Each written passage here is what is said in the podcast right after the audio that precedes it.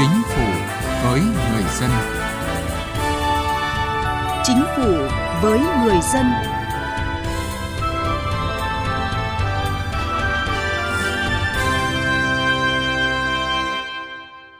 Thưa quý vị, thời gian qua, Đảng, Nhà nước, nhân dân luôn dành sự tôn vinh trân trọng nhất tới những lương y như từ mẫu, nơi tuyến đầu chống dịch.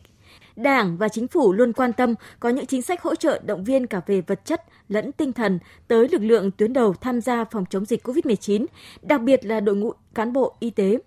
Vậy nhưng, thực tế, chế độ đãi ngộ và sự quan tâm về vật chất và tinh thần vẫn còn chưa được đến kịp thời. Vì vậy, đã đến lúc chúng ta cần xây dựng hệ thống cơ chế chính sách hỗ trợ đồng bộ, đặc thù cho lực lượng y tế ở tất cả các tuyến, các lĩnh vực như bước chuẩn bị căn cơ để có thể ứng phó hiệu quả kịp thời với các đại dịch có thể xuất hiện trong tương lai. Chương trình Chính phủ với người dân hôm nay, chúng tôi đề cập vấn đề này. Mời quý vị và các bạn cùng theo dõi từ chính sách đến cuộc sống.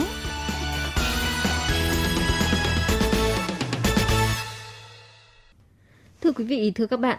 trong cuộc chiến chống đại dịch COVID-19, nhiều biện pháp chuyên môn chưa có trong tiền lệ đã được ngành y tế triển khai với mục đích duy nhất là nhanh chóng kiểm soát, đẩy lùi dịch bệnh, mang lại bình an cho người dân.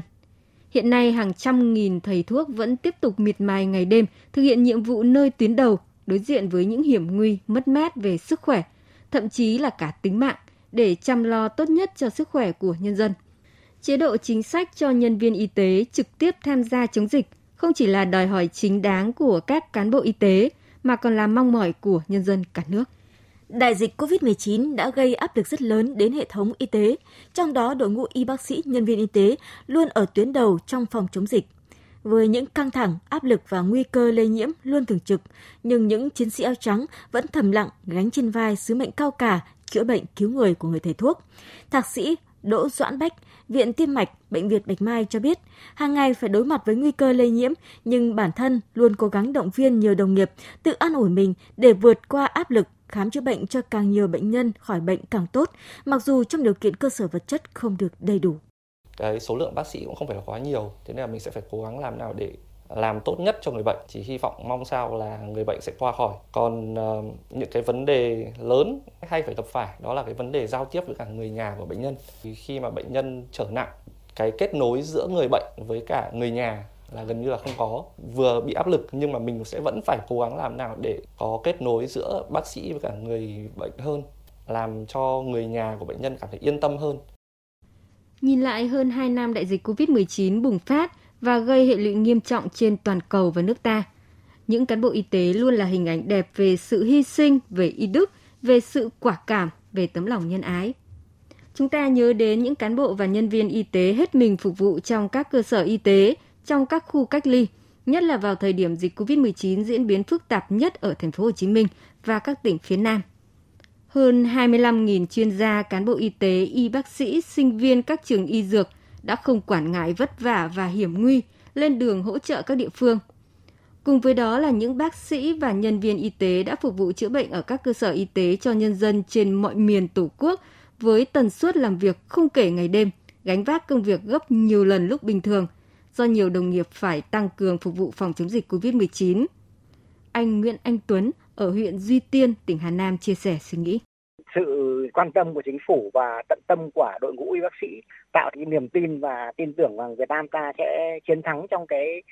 phòng chống dịch. Những năm qua, ngành y tế nước ta đã có sự phát triển toàn diện về nhiều mặt, chất lượng khám chữa bệnh, ứng dụng công nghệ khoa học sáng tạo trong lĩnh vực y dược phát triển, được nhân dân tin tưởng, bạn bè quốc tế ủng hộ.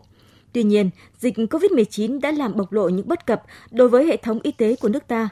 Cơ sở vật chất, nhất là hệ thống y tế dự phòng, y tế cơ sở còn hạn chế. Chế độ đãi ngộ với bác sĩ, cán bộ nhân viên y tế còn chưa tương xứng. Lực lượng bác sĩ và nhân viên y tế, độ phủ ở cơ sở còn thiếu. Theo luật sư Nguyễn Văn Hậu, Ủy viên Ủy ban Trung ương Mặt trận Tổ quốc Việt Nam.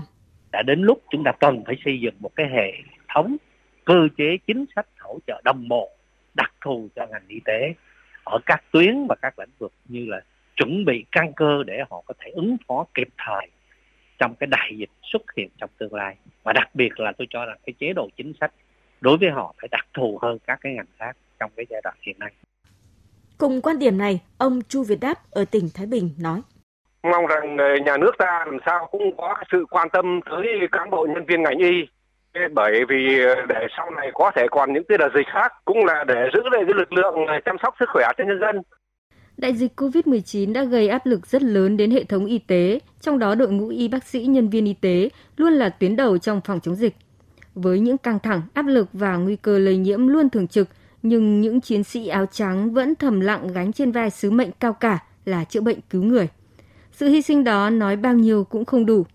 Vì thế, các y bác sĩ xứng đáng nhận được sự hỗ trợ, quan tâm nhiều hơn nữa cả về vật chất và tinh thần để có thể thực hiện sứ mệnh cao cả của mình.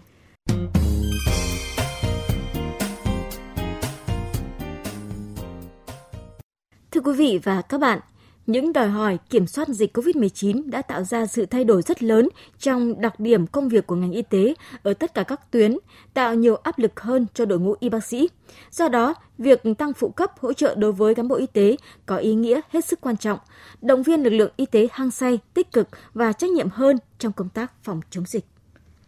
Trong thời gian vừa qua, Đảng, Chính phủ, Bộ Y tế đã hết sức quan tâm đến chính sách của nhân viên y tế. Cụ thể, ngay từ khi có đại dịch, Bộ Y tế đã phối hợp với các bộ ngành tham mưu cho chính phủ ban hành nghị quyết số 37 ngày 29 tháng 3 năm 2020, nghị quyết số 16 ngày 8 tháng 2 năm 2021 về một số chế độ đặc thù phòng chống dịch COVID-19. Trong đó có nâng phụ cấp lên hai lần so với quy định cũ. Chế độ phụ cấp chống dịch thời gian qua cũng đã phần nào bù đắp đối với lực lượng tuyến đầu tham gia công tác phòng chống dịch. Bộ Y tế vẫn tiếp tục tham mưu cho Chính phủ ban hành nghị quyết số 58 ngày 8 tháng 6 năm 2021, trong đó quy định chế độ tiêm chủng vaccine phòng COVID-19 là 7.500 đồng một mũi một kíp tiêm. Chế độ đối với người tình nguyện như là học sinh, sinh viên tại các trường đại học cao đẳng, người có chuyên môn không hưởng lương từ ngân sách nhà nước để hưởng phụ cấp chống dịch.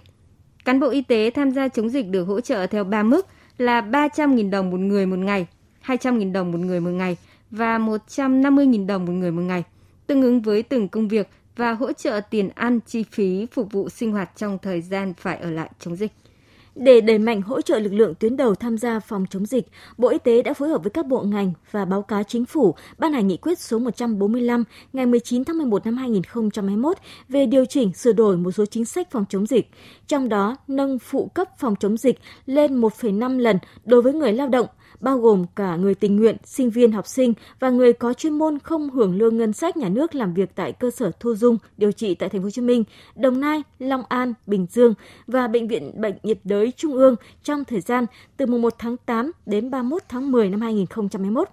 Theo Thứ trưởng Bộ Y tế Đỗ Xuân Tuyên, các chính sách đối với nhân viên y tế, đặc biệt là cán bộ y tế trực tiếp tham gia chống dịch đã được Đảng, Nhà nước, Chính phủ quan tâm và chỉ đạo tổ chức triển khai thực hiện. Có nhiều nghị quyết của Quốc hội, nhiều nghị quyết của Chính phủ, nhiều chỉ đạo của Thủ tướng Chính phủ và hướng dẫn của các bộ ngành, trong đó có Bộ Y tế, để làm sao mà đảm bảo các cái chế độ cho nhân viên y tế. Nhưng tôi cho rằng đó vẫn chưa đủ. Nên là Bộ Y tế sẽ tiếp tục phối hợp các bộ ngành trung ương để ra soát lại các cái chế độ chính sách để tiếp tục tham mưu cho chính phủ, thủ tướng chính phủ để làm sao có những cái chế độ phụ cấp kịp thời cho những người tham gia phòng chống dịch để điều chỉnh và bổ sung cái mức phụ cấp bù đắp phần nào những sự hy sinh tổn thất của lực lượng y tế. Mặc dù Đảng và Nhà nước đã có các chế độ chính sách động viên cả về vật chất và tinh thần cho lực lượng tuyến đầu chống dịch, đặc biệt là đội ngũ y bác sĩ. Tuy nhiên, thực tế cho thấy cán bộ ngành y cần hưởng thù lao thỏa đáng hơn. Ông Bùi Sĩ Lợi, nguyên phó chủ nhiệm Ủy ban các vấn đề xã hội của Quốc hội cho rằng, cơ chế chính sách của ngành y tế có 3 nút thắt lớn về thể chế mà chúng ta cần phải tập trung tháo gỡ để cán bộ ngành y tế được hưởng thù lao thỏa đáng. Ngành y đào tạo dài hơn các ngành khác, cho nên cần thiết phải thiết kế cái bảng lương phù hợp với quá trình đào tạo. Điểm thứ hai là ngành y tế chính là ngành chăm lo cho sức khỏe của nhân dân, bảo vệ tính mạng con người cũng như là lực lượng vũ trang do đó cần phải có một cái phụ cấp đặc thù như là lực lượng vũ trang. Cái điểm thứ ba là do cái đặc thù nghề nghiệp khi mà dịch bệnh thì phải đương đầu chống dịch như chống giặc nên chúng ta cũng cần phải quy định một cái phụ cấp đặc biệt. Để mà khi biến cố xảy ra thì chúng ta áp dụng ngay chứ không phải là chúng ta ra các nghị quyết và chúng ta phải xin ý kiến uh, chính phủ xin ý kiến ủy ban thường vụ quốc hội hoặc quốc hội. Phó giáo sư tiến sĩ Nguyễn Lân Hiếu, Giám đốc Bệnh viện Đại học Y Hà Nội đề xuất cần có nghị định hướng dẫn thực hiện nghị quyết số 12 của Ủy ban Thường vụ Quốc hội về việc cho phép thực hiện một số cơ chế chính sách trong lĩnh vực y tế để phục vụ công tác phòng chống dịch COVID-19. Nghị quyết 12 là một nghị quyết theo tôi là có tính chất quyết định trong cái việc thay đổi hoạt động của hệ thống y tế trong phòng chống dịch trong giai đoạn mới. Tuy nhiên là chúng ta chưa có ban hành nghị, nghị, nghị định để à, hướng dẫn thực hiện nghị quyết này. Do đó tôi rất mong muốn là chúng ta càng sớm càng tốt phải có những nghị định của Bộ Chính phủ Bộ Y tế để làm sao cho nghị quyết này thực sự đi vào được cuộc sống. Bộ Y tế cho biết sẽ sớm hoàn thiện dự án để trình chính phủ ban hành chế độ phụ cấp để động viên cán bộ y tế, nhất là nhân viên y tế tuyến đầu chống dịch, mặc dù những hỗ trợ phụ cấp đó cũng chỉ là một phần để động viên nhân viên y tế hăng say với công việc hơn, tích cực và có trách nhiệm hơn trong công tác còn những giải pháp căn cơ lâu dài để nâng cao chất lượng hiệu quả của lực lượng và hệ thống y tế, trong đó có y tế cơ sở và y tế dự phòng. Ngoài nâng cao chất lượng cơ sở vật chất, trang thiết bị thì phải nâng cao chất lượng nhân lực y tế.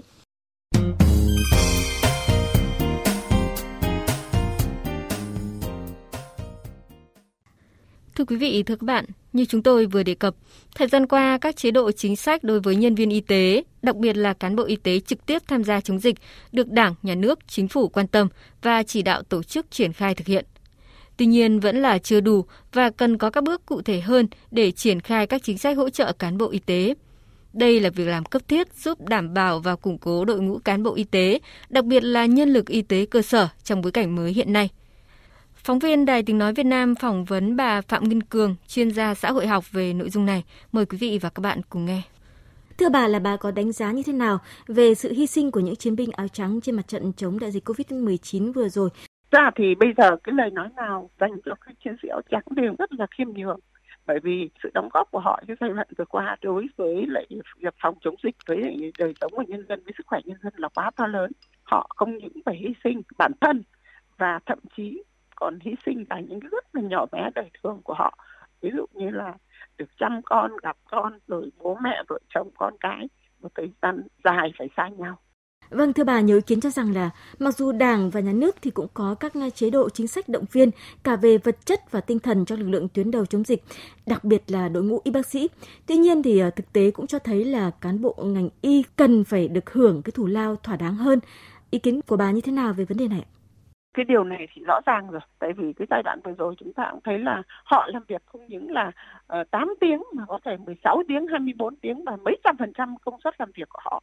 Kể cả cái việc thù lao bây giờ bao nhiêu đi nữa thì mình cũng đều thấy là quá nhỏ bé. Tuy nhiên là cái chính sách của nhà nước thì cần phải đặt ra một cách thật là mạch lạc rõ ràng đặc biệt là những cái giai đoạn mà có dịch bệnh như thế này thì cần phải có cái sự ờ, vào cuộc hỗ trợ để làm sao có thù lao và cái cái tiền lương cũng như là cái phụ cấp trách nhiệm của họ phải được ờ, gấp đôi lên. Trong trường hợp này tôi nghĩ là những cái hy sinh của họ cũng phải tương đương như là đối với những cái lực lượng tuyến đầu lực lượng vũ trang hiện nay tôi nghĩ là phải đặt ra như vậy khoảng 1,8 đến 2, 2,5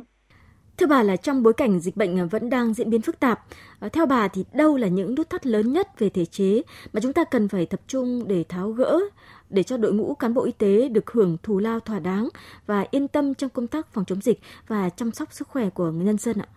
Tôi nghĩ là cái việc xây dựng về chính sách ừ, thù lao thỏa đáng là cái việc làm rất là cần thiết bởi vì nếu không có thu nhập ừ, chắc chắn và người, người ta cứ phải hy sinh mãi thì rõ ràng là chúng ta cũng thấy anh náy trong lòng và bản thân họ cũng không thể trụ vững được mà họ còn phải có trách nhiệm với gia đình, với con cái, với lại bố mẹ già.